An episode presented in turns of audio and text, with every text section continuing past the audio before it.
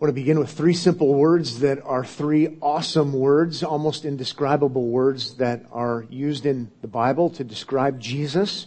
And they're these three words, quoting the apostle Peter, who knew Jesus so well, because he cares. Because he cares.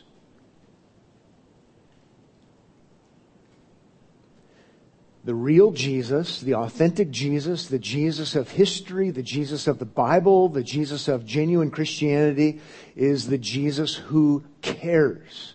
And this morning we're going to focus our attention on the Jesus who cares. And we're going to do that in Luke chapter 13. And if you have a Bible, I hope you're ready to be able to be impressed with, to be encouraged by, to be challenged by the Jesus who cares.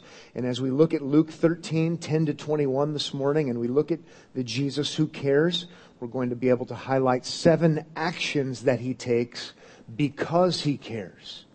Seven actions that Jesus takes because he cares. There are seven actions, historical actions, but there are also seven actions that we're holding on to dearly even today as we worship our great Savior, Jesus. Let's begin by reading the text though. Luke chapter 13, the Gospel of Jesus according to Luke, verses 10 to 21. Be encouraged now as we hear God's word. Now he was teaching in one of the synagogues on the Sabbath. And behold, there was a woman who had a disabling spirit for 18 years. She was bent over and could not fully straighten herself. When Jesus saw her, he called her over and said to her, Woman, you are freed from your disability. And he laid his hands on her, and immediately she was made straight, and she glorified God. But the ruler of the synagogue, indignant because Jesus had healed on the Sabbath, said to the people, There are six days in which work ought to be done. Come on those days and be healed, and not on the Sabbath day. Then the Lord answered him, You hypocrites! Does not each of you on the Sabbath untie his ox or his donkey from the manger and lead it away to water, to water it? And ought not this woman, a daughter of Abraham, whom Satan bound for 18 years, be loosed from this bond on the Sabbath day? And he said, as he said these things, all his adversaries were put to shame, and all the people rejoiced at all the glorious things that were done by him. He said, therefore, what is the kingdom of God like? And to what shall I compare it? It is like a grain of mustard seed that a man took and sowed in his garden, and it grew and became a tree, and the birds of the air made nests in its branches. And again he said, To what shall I compare the kingdom of God? It is like leaven that a woman took and hid in three measures of flour until it was all leavened. And we'll stop there and now take a closer look because Jesus cares, number one, he teaches. Because Jesus cares, that seems to be the overall thrust of the whole encounter. Because he cares, he teaches. Action number one, because he cares, he teaches.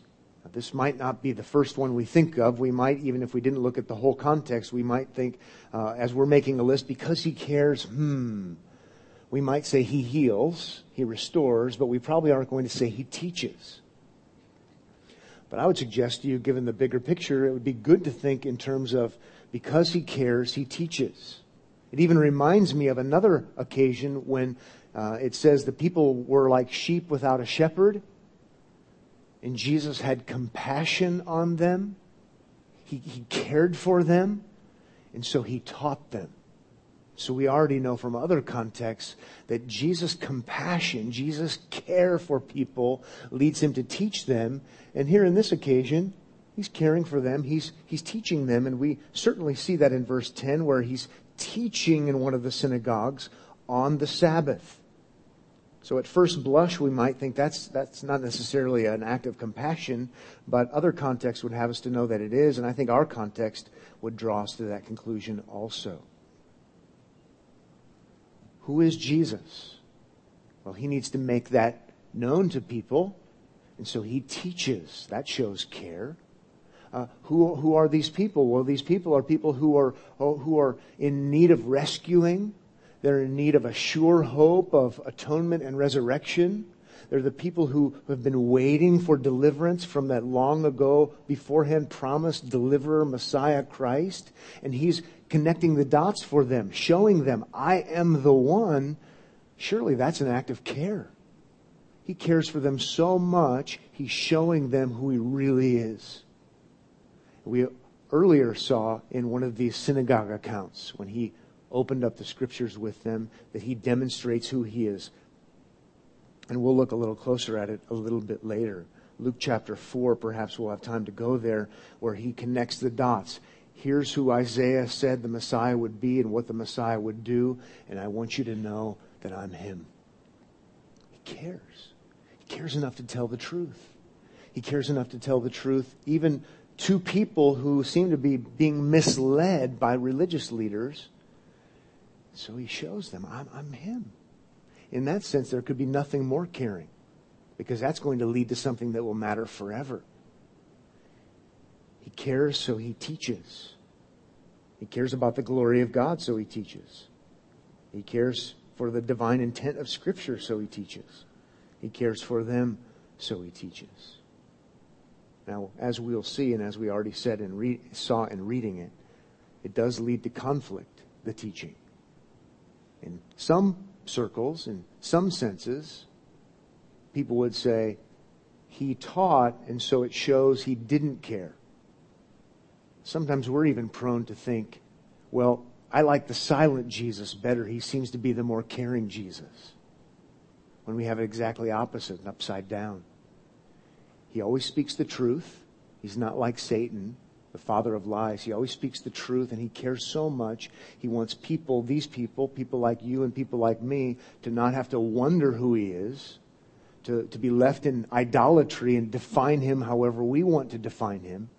He cares so much that he speaks.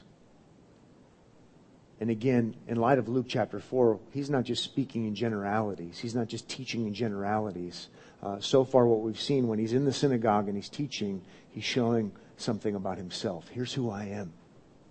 So, by way of application, think of terms like this Jesus cares so much about people like you and people like me that he teaches the truth about himself from the scriptures so that we're free, so that we can know, so that we can have assurance, so that we can have confidence just love those words of Peter when he says in 1 Peter, because he cares. Even the hard words of Jesus, and for some people would have found these to be hard words, because he cares. He teaches. Let's move to another action that he takes because he cares. Because Jesus cares. Number two, he restores he restores. This is sort of the easy one, if you will, as far as recognizing that it's an act of care. In verse 11, behold, there was a woman who had had a disabling spirit for 18 years.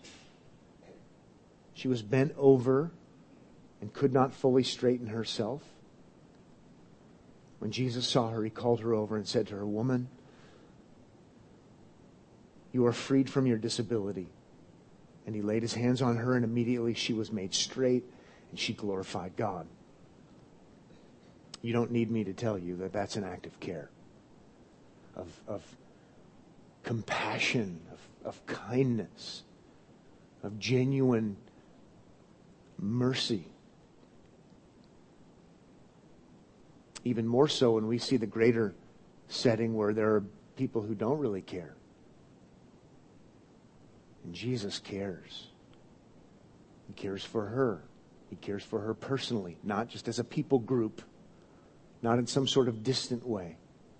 No, Jesus, the esteemed teacher who taught like no one else, according to Matthew chapter 7, he, he cares for her and he heals her, this hopeless, helpless woman.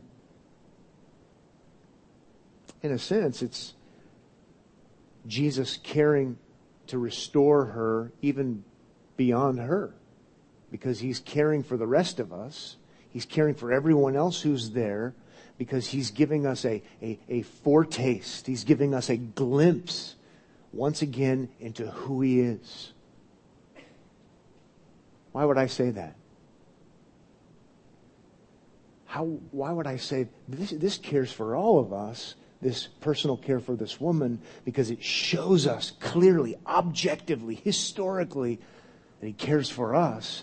He cares for us once again enough to show us that he really is the deliverer, that he really is the Messiah, that he really is the long expected one prophesied in the Old Testament. He really is the ultimate David. He really is the ultimate Messiah, the ultimate Christ. Well, I'm going to go back and go back to Luke chapter 4. You can go there if you'd like. You don't need to, but back to Luke chapter 4 when he's in the synagogue setting precedent, showing care. But we know, based upon what he does for this woman, that he's none other than the long ago mentioned promised deliverer Messiah. In Luke chapter 4, verse 17, it says, And the scroll of the prophet Isaiah was given to him. So, similar kind of setting. He unrolled, it, he unrolled the scroll and found the place where it was written, The Spirit of the Lord is upon me because he has anointed me. Uh, may, maybe we could put it this way He has anointed me. He has messiahed me. He has Christed me because Christ is the anointed one, Messiah is the anointed one. It's the, the, the, the special designation on the one, okay? He has anointed me to proclaim good news, good gospel news to the poor. He has sent me to proclaim liberty to the captives and recovering of sight to the blind, to set at liberty those who are oppressed. See, this, it's this healing thing. It's restoration. It's the undoing, the reversing of the, the effects of the fall, if you will. He's going to come and be the ultimate deliverer, even in a physical sense. Verse 19 says to proclaim the year of the Lord's favor. And he rolled up the scroll and gave it back to the attendant and sat down. And the eyes of all in the synagogue were fixed on him. And he began to say to them, Today this scripture has been fulfilled in your hearing. Jesus cares, historical action, so he restores, but there's a whole lot under that because he's the restorer. And so here, how about this even? On this historic occasion where no one in this room got immediate benefit, I would suggest to you he's showing care for us because he's demonstrating tangibly that he really is the one aforementioned by Isaiah, connecting the dots, demonstrating he really is the one. And that's what gave everyone there and everyone here a foretaste. He's the one. He's the one. He's, he's, he's the one who I have confidence in that I will have physical restoration one day. As sure as he's been raised from the dead one of our great hopes as Christians. Reconciliation with God and full blown reconciliation on all levels. No more death, no more suffering, no more pain, no more tears. And when Jesus was on earth, he showed it, he revealed it as clear as could be that he really is the one. So our confidence isn't in mere speech, speech backed up by actions. Isn't it good? Man, I don't know what you guys do not being preachers.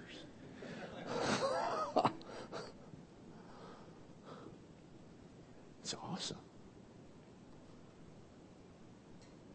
It's amazing, too, that we can read our Bibles this way, and we should read our Bibles historically because this is history. But actually, this history is meant for us to see that He really is the one. And you say, well, how does that apply to my life? Just let me let me just insult you just for a second. I can't resist. If you say, "How does this apply to my life?" You, you, you, I kind of want to go. You know, is anybody home?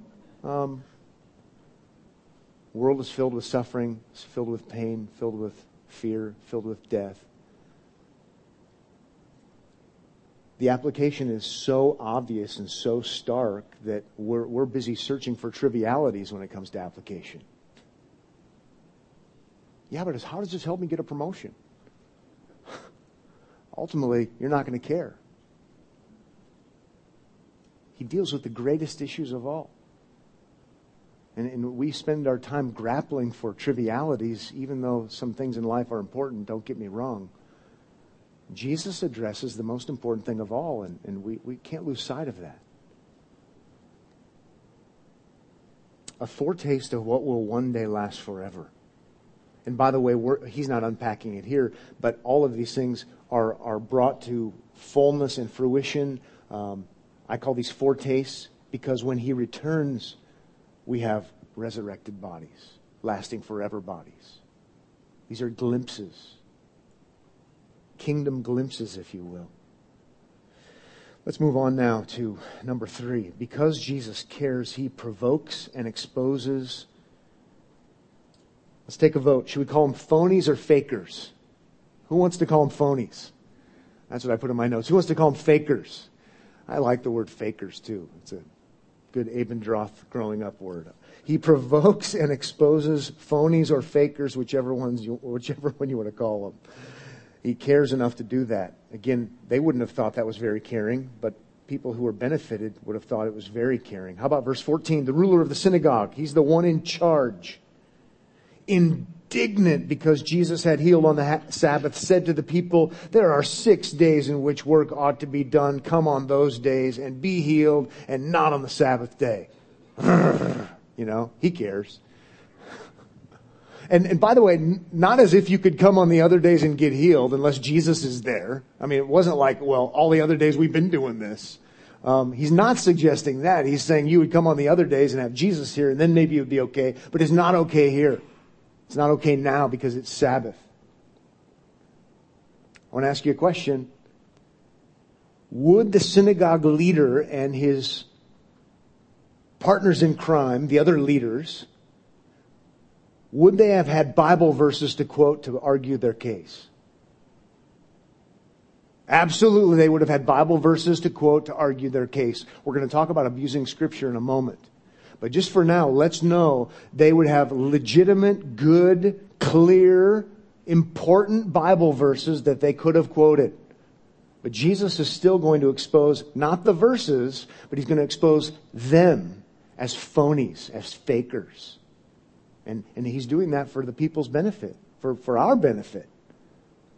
Deuteronomy chapter 5, verse 12. Observe the Sabbath day. It's the day of rest. Observe the Sabbath day, God says in no uncertain terms, to keep it holy as the Lord your God commanded you. Six days you shall labor and do all your work, but the seventh day is a Sabbath to the Lord your God. On it you shall not do any work, you or your son or your daughter or your male servant or your female servant or your ox or your donkey or any of your livestock or the sojourner who is within your gates, that your male servant and your female servant may rest as well as you. See, there, it's rest.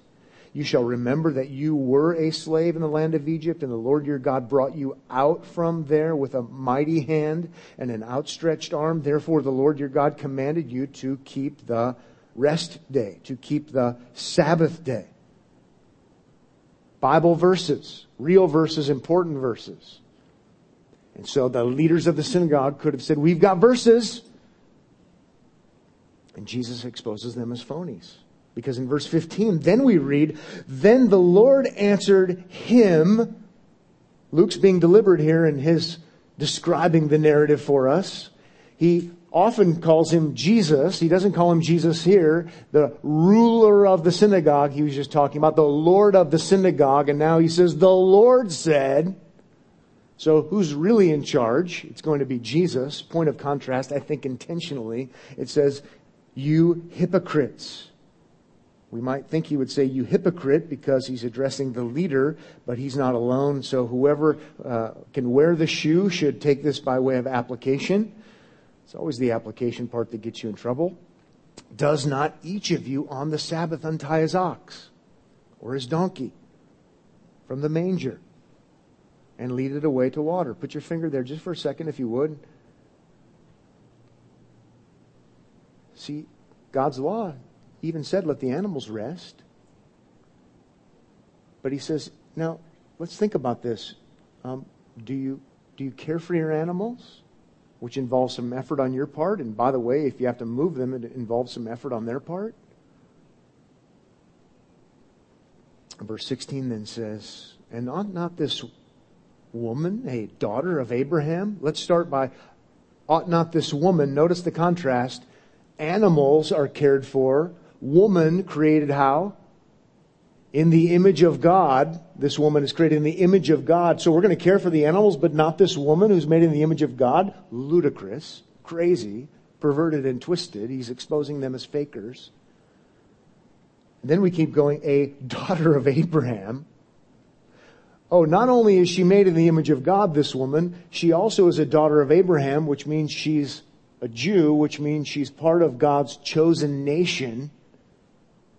Abrahamic promises, Abrahamic covenant, and whom Satan bound for 18 years. Oh, let's make a little further point of connector here. By doing what you do, you're on whose team? You're playing for the wrong team, buddy. what, you support is, supporting Satan in the name of God. This is crazy. Bound for 18 years. She should be loosed from this bond. Notice again, Jesus is masterfully calling it what it is. It's a bond. It's not free. It's not rest for her on the Sabbath day of all days. This would be a great day to do this because it, it represents freedom, rest. She's been in bondage. She's been enslaved. She's been working, working, working, if you will. And this would be a perfect day to help this image bearer, Israelite woman, to no longer be bound by Satan.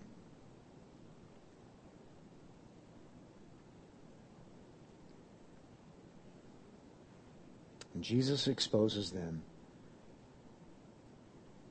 as being on the wrong side, affirming the devilish works of Satan, even though they may not have thought they were. Oh, and by the way, does Jesus break a sweat when he helps her? no. He just speaks a word, and based on other occasions, that's all he would have had to do, but he show wants to, so wants to show his compassion, he touches her. No perspiration, no effort, no work.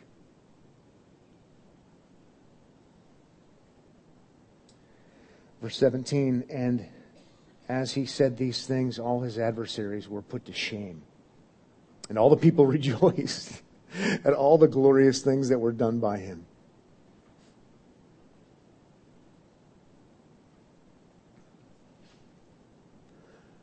So before we move on, just remember that Jesus cared so much for this woman that he was going to go against the grain. He cared so much for the other people that he was going to go against the grain. Can we say he cares so much for us he was going to go against the grain? Yeah. And expose falseness for what it is. And sometimes falseness disguises itself in the form of truth tellers quoting Bible verses. Got to remember that. And by the way, if the Jesus you're trusting in has no adversaries, he's different than this Jesus. The Jesus you proclaim and, and you, you tell of the good news message of Jesus, if there's no, eh, never any conflict, never any adversarial response, well, one thing you know for sure it's not the Jesus of the Bible. It's not the Jesus who is the Messiah. But again, this is an act of care. It's an act of care and kindness. Let's go to number four. Because Jesus cares, he exposes shameful Bible interpretation. He exposes shameful Bible interpretation. And really, this is in verses 14 to 17, uh, the verses we just read, so we won't go over it again. Uh, just in passing, we should at least acknowledge that he does expose such kinds of, of shameful things.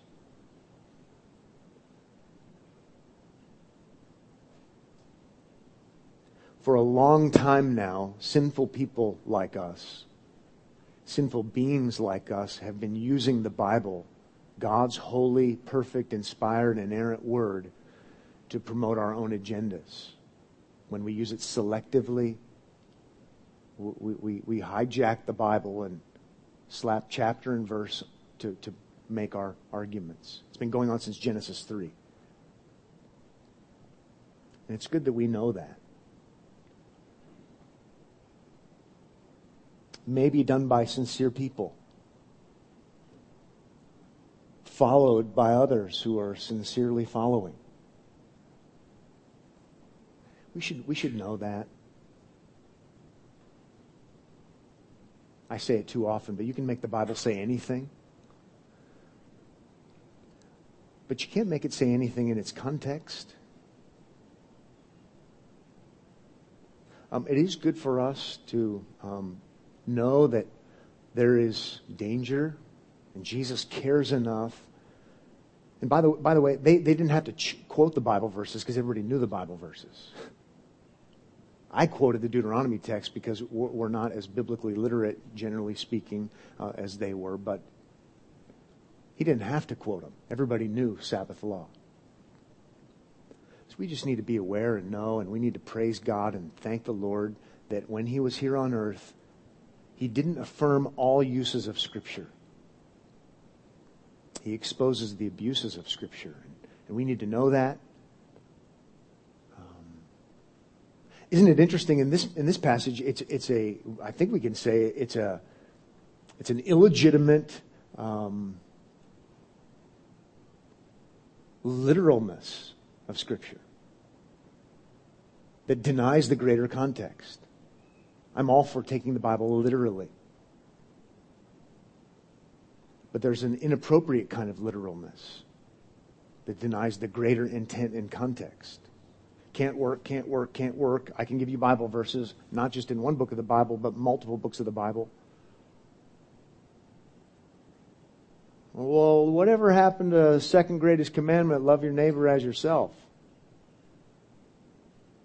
Somehow that must play into things here. I mean, we could elaborate further, but may, maybe what we could remember is let's pay attention to these kinds of texts where Jesus exposes it. That might help us. And I think what it'll help us to do is to, to, to keep in mind the greater picture, the greater context of a, of a chapter, of a book, of a testament, of a canon. How does this fit together? Because somehow it fits together. we can be inappropriately literal in our interpretation, and this is an occasion where that's the case. And in verse 17, they were put to shame. There's a shameful kind of Bible interpretation. And I'm sure I've been guilty of it before, and I'm sure most everyone has been guilty of it before. And so we try to read our Bibles and we try to read them in light of what Jesus says and in light of the Spirit of God working. Let's move on to another one because Jesus cares, he undoes the work of Satan. He undoes the work of Satan. We saw it in verse 16 when we read where it says Satan bound this woman for 18 years. He stops what Satan had done for 18 years to this woman. And that, by the way, makes more sense in the bigger picture. Satan has bound this woman. Now, the ins and outs and how exactly has Satan done it to this woman, at least on a broad level kind of scale, because the Bible doesn't say that every kind of sickness is somehow the devil and those kinds of things, one to one kind of correlation. I'm not going to get into all that this morning. But on a broad level, you could say absolutely this has been Satan, even if it wasn't an immediate level.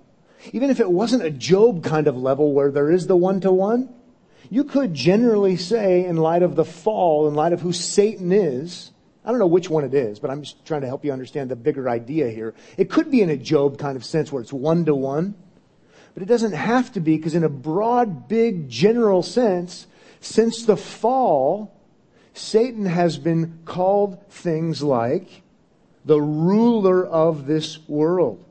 John chapter 12 verse 31, John 14, 30, John 16, 11. He's the ruler of this fallen world. He has temporary dominion over this fallen world, and it's a world filled with, with suffering and with death and difficulties and sickness. Since the fall, that's been true, and since the fall, Satan's been called the ruler of this world. How about uh, back in Luke chapter 4? We won't take the time to turn there, but back in Luke chapter 4, when Satan tempts Jesus, what does he offer him? He offers him the kingdoms of this world. So yes, God is ultimately sovereign and ultimately he, uh, he, Satan is under his dominion and control. He's the ultimate sovereign. But in a lesser sense, during this time since the fall, Satan is called the ruler of this world. And this world is filled with death and suffering and difficulty.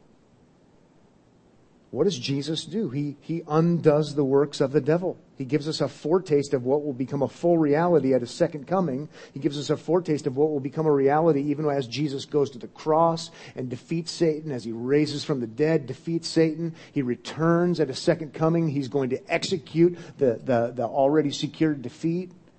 But again, we get this taste. We get this preview of coming attractions.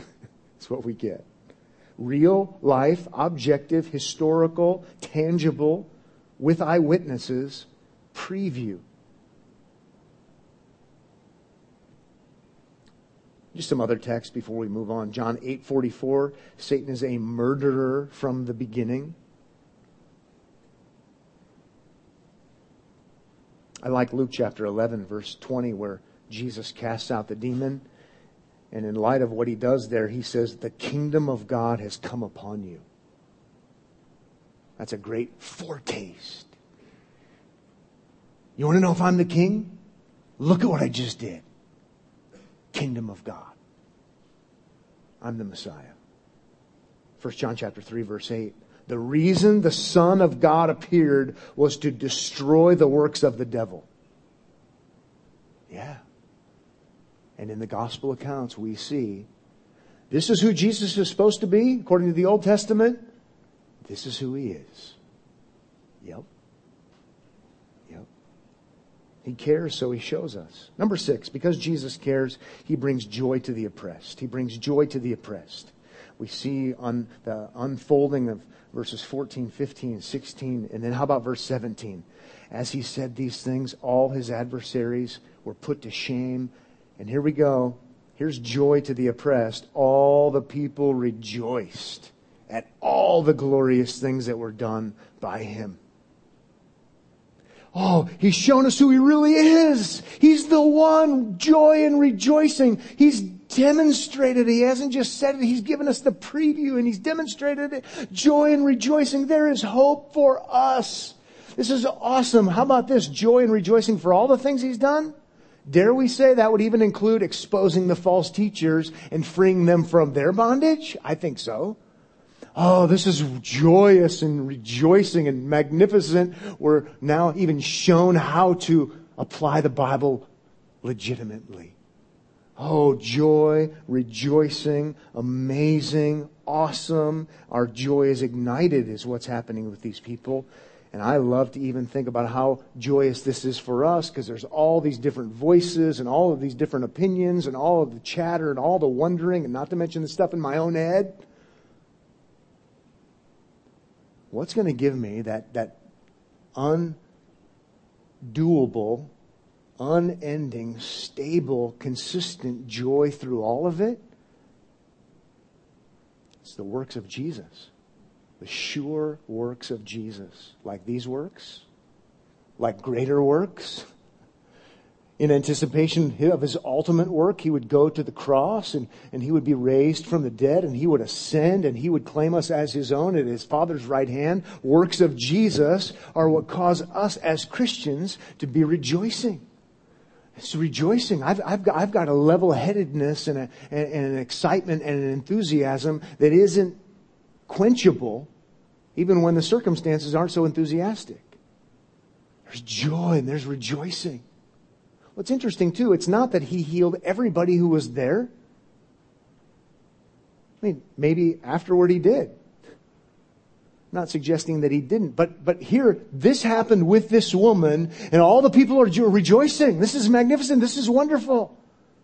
Because of what it means for all of us if he's really the Messiah. Isn't it good? Man.